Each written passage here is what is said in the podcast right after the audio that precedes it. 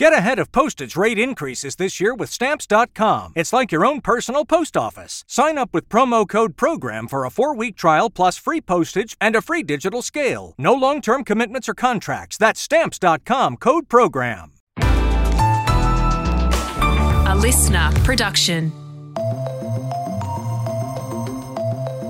Hello and welcome to the briefing. I'm Katrina Blowers. It is Monday, September 6th, the start of a brand new week. And on today's briefing, Dr. Nick Coatsworth joins us to dispel once and for all some of those myths about COVID vaccines. I just can't conceive of how you'd actually do it. You know, sticking a microchip into some liquid that you then get put into the arm. Dr. Nick Coatsworth joins us for part one of our two part episode debunking all those vaccine conspiracy theories. I'm sure you've heard a few of them yourself. Uh, before that, though, Annika is here with the headlines. Hey, Annika, how is your weekend down in lockdown Melbourne? Feels like a bit of a cruel question to ask anybody in lockdown. Mine was even worse, though, because I can't help but go to exposure sites all the time. I only left the house twice last week both times I ended up at an exposure site. So I had to test and isolate until I got a negative test, which I did get, but that meant that I couldn't even go for my daily exercise on Saturday. Oh, um, no. I had to wait at home, but I made up for it Sunday. So not a great weekend down here, but a lot of the country is in the same boat. You've just got to stop leaving it up at Woolworths, Annika. Coles was one of them. The other one was the office tower I work in. So I don't know what I'm about to do about that. Oh, no. Staying at home. That's the only solution, which, you know, is probably the wisest thing to do. New South Wales Premier Gladys Berejiklian says COVID cases could hit 2,000 this week. In good news, though, 40% of the eligible population in New South Wales is now fully vaccinated. There were 1,485 new cases and three deaths announced yesterday. Yeah, so authorities are predicting that the state's COVID 19 outbreak will peak within the next week you can't keep going like this. There aren't that many hospital beds and there aren't that many intensive care units. And it's not just the ventilators, it's the staff. The staff are working so hard at the moment. They are really stressed and they are really having to not only look after people with COVID but other conditions. So that's the Australian Medical Association Vice President Dr. Chris Moy there. Premier Berejiklian said the modelling suggests the state could hit that mark of 2,000 daily cases within the next week.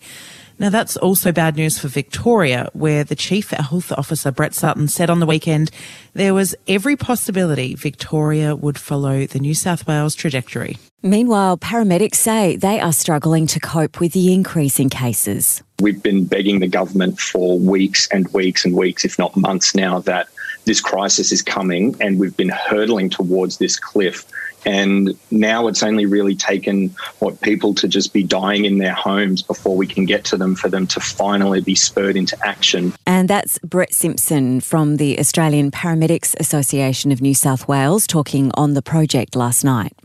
I guess the good news, uh, you've got to look for some good news here, is that New South Wales is about to hit 7.5 million doses of a vaccine. Uh, some more vaccines, around 450,000, were delivered to Sydney from London by two flights last night. Now, you're in Queensland. That's mm. a good place to be relatively, although I did hear there are concerns about a nail salon, some cases that could have snuck across the border. What's it like up there at the moment? Yeah, so we were all um, expecting when we heard that there was a, a, press conference yesterday morning that we would definitely be going back into lockdown. We had a, a truckie come across the border, go to a pedicure with a four year old colleague's daughter. Her mother has also tested positive, so we've got that little cluster of cases there. Around 1,000 families isolating in Queensland. So we're all just waiting here, hoping that we uh, continue our freedom for a couple more days at least least, but I feel as though a lockdown at some point is inevitable in Queensland. Local beaches around Coffs Harbour remain closed after a surfer died after being attacked by a shark at Shelley Beach. So the man believed to be in his 30s was bitten on his arm just before 11am yesterday. We got caught out of the water, um, ran down to see what was happening, um, saw a man without an arm, lots of blood and lots of people uh, helping him. Yeah, so there were so many surfers there on the beach. That one was a local surfer talking to the ABC. The man was treated by paramedics before the Westpac rescue helicopter arrived, but he died at the scene. Very sad stuff, especially on Father's Day. Four paramilitary guards have been killed in a suicide bomb attack near the border between Pakistan and Afghanistan. The bomber targeted Frontier Constabulary guards in the southwestern city of Quetta yesterday. The attack occurred around 140 kilometres from the border with Afghanistan. A group called Tehrik-e-Taliban, or the TTP, is claiming responsibility. Three of the guards were apparently killed instantly, while a fourth died in hospital. Now, if you're wondering what the TTP is, it is affiliated with the Taliban in Afghanistan and has renewed its campaign against the Pakistan army in the wake of the Taliban's resurgence. And the search for a missing three year old in the Hunter Valley will widen today. Obviously, the terrain's very, very difficult. Uh, we're in a rural setting. Uh, there are various levels of elevations. We have been searching some of the dams and waterways, so all of those things are a concern. And um, really, every minute is important. So our priority is to just to find AJ as quickly as we can. New South Wales Police Superintendent Tracy Chapman speaking there. So Anthony AJ Elfalak, who has non-verbal autism, went missing four days ago in a bit of an unusual step, I thought, Annika. Police actually said that they had some concerns that he could have been abducted. And yesterday, officers seized a white ute from an abandoned house near where AJ disappeared. Yeah, awful stuff there. The search at Putty, northwest of Sydney, continues today. More than 100 volunteers scoured local bushland yesterday. And the family reported seeing a white Toyota Hilux driving down their private road around the time of AJ's disappearance. And the Paralympics have wrapped up in Tokyo overnight with a closing ceremony featuring music, dancing, and of course, always fireworks. After 12 days of competition, Australia has ended up eighth on the medal tally with 80 medals, including 21 gold. Such an amazing result. The Minister for Sport, Richard Colbeck, paid tribute to our Paralympians ahead of the closing ceremony. Oh, I don't think anyone could be more proud of the effort that we've seen over the last 12 days from our athletes in uh, in Tokyo during the Paralympics. Some extraordinary performances. He's certainly right there. On the final day of competition yesterday, Madison de Rozario became the first Aussie woman to win a Paralympics marathon gold taking out first place by one second in the women's wheelchair race. I think too, Annika, it was a bit of a controversial decision to go ahead with both the Olympics and the Paralympics and something that a lot of Japanese people felt very nervous about. But now that they've pulled it off, it's been a bit of a morale booster for that country. So nice to see that too. Not just that country, I think too. It was what a lot of people, especially in lockdown, needed here. All right, Annika, coming up next, we are about to bust some myths about COVID, including does the COVID vaccine contain a microchip and can it help boost 5G?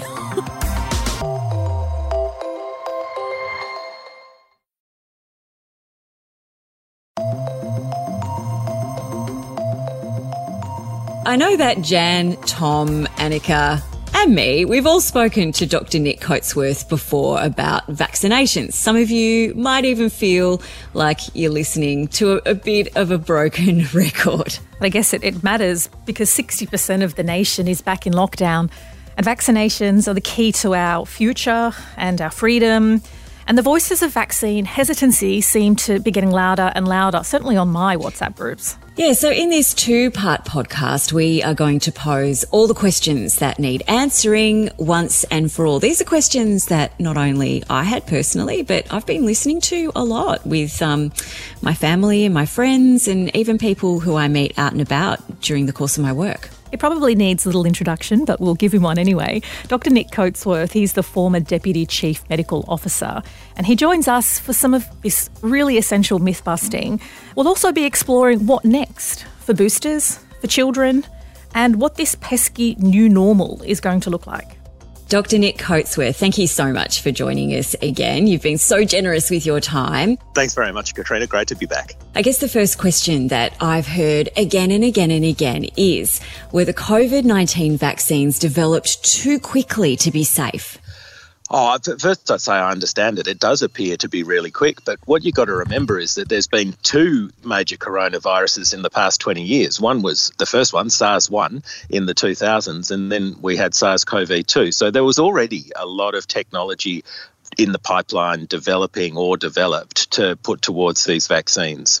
And then what actually happened was that there was so much investment from governments, from private organisations, pharmaceutical companies themselves, combined with a very ready pool of people to take the vaccine in the trials. So all the steps that were taken to actually get to the vaccine were exactly the same steps that we would have taken to make any vaccine that we get in our arms when we're kids. It's just that the steps were able to be done so much more quickly because A, we had a head start, and B, we were able to invest very, very heavily with a large pool of willing volunteers to, to get the jabs. So everything was done, you know, in a much shorter period of time, but with just the, the same thoroughness that any vaccine development would go through.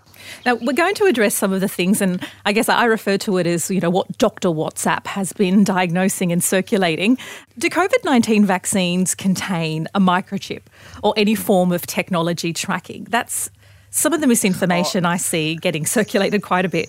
Yeah, I know. And I think the core of this disinformation is really about people's sense of loss of control, wanting to attach meaning to something that's very difficult to understand. We've never been in a pandemic before. We don't understand the implications for it, but we do know that it causes us to lose control of our lives. And that sort of sense of fear and loss of control can even extend to being afraid of the cure itself, which is a vaccine.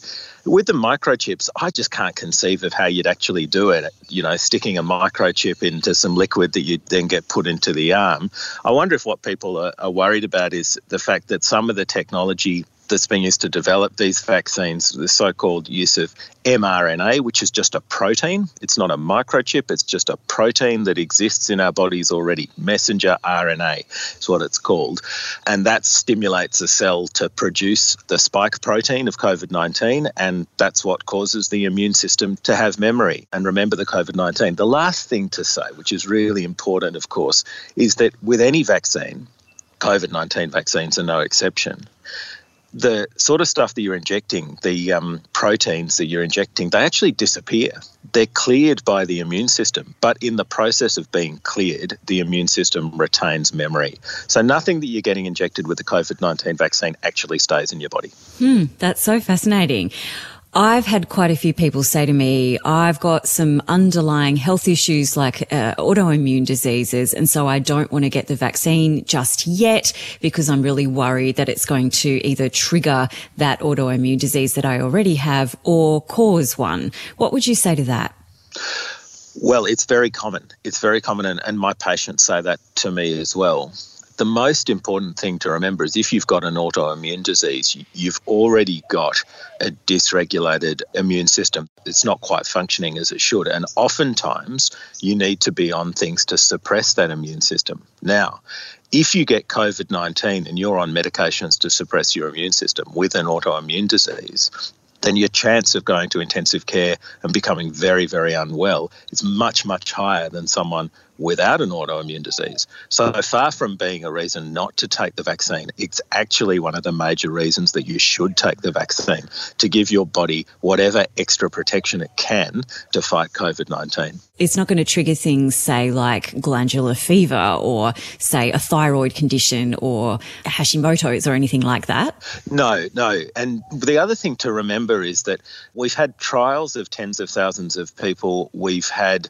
real life experience with now actually hundreds of millions of people. There is so much scrutiny on this by people and scientists who work with the Therapeutic Goods Administration, what we call our pharmacovigilance programs, where we're seeking reports actively from doctors and patients about what happens to them after a COVID 19 vaccination. And we haven't seen any signal at all that it increases autoimmune disease.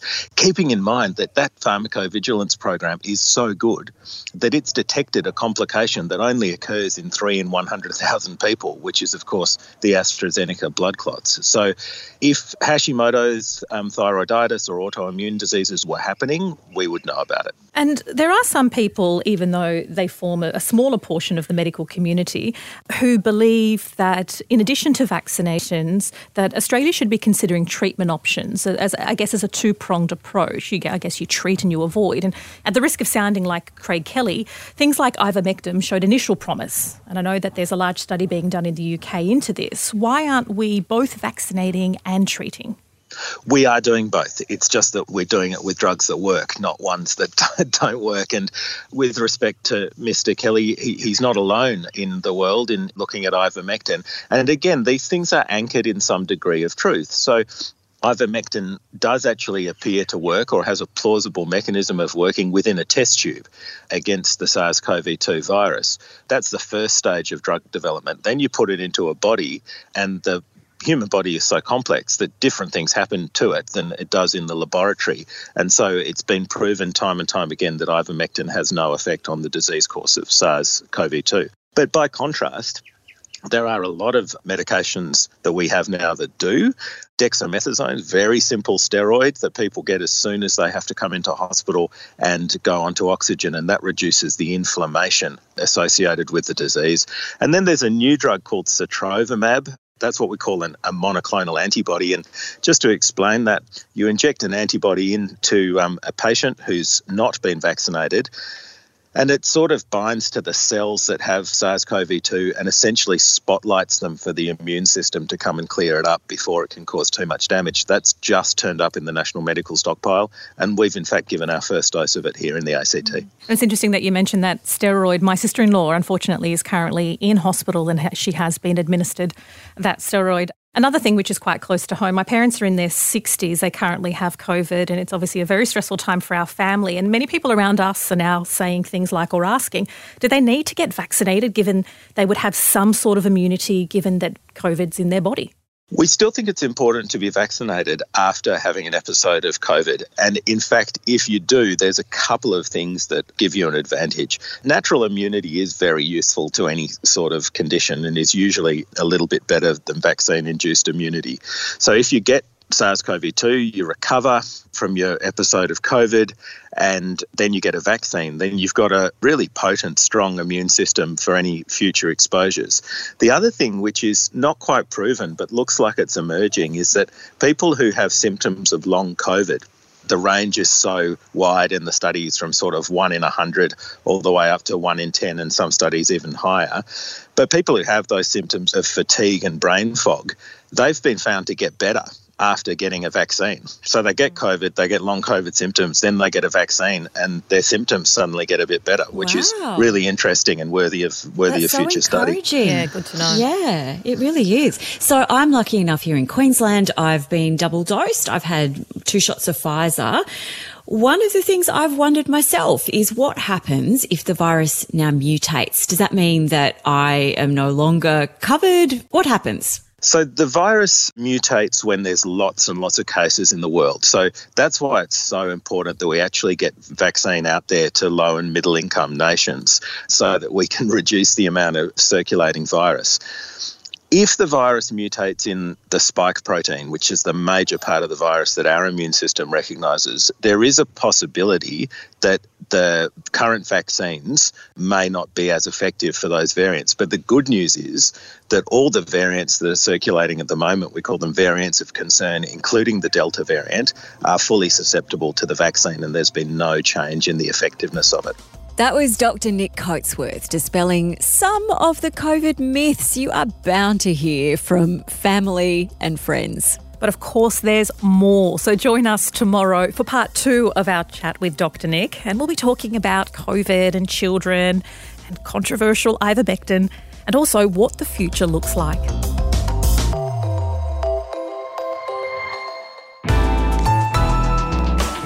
Listener.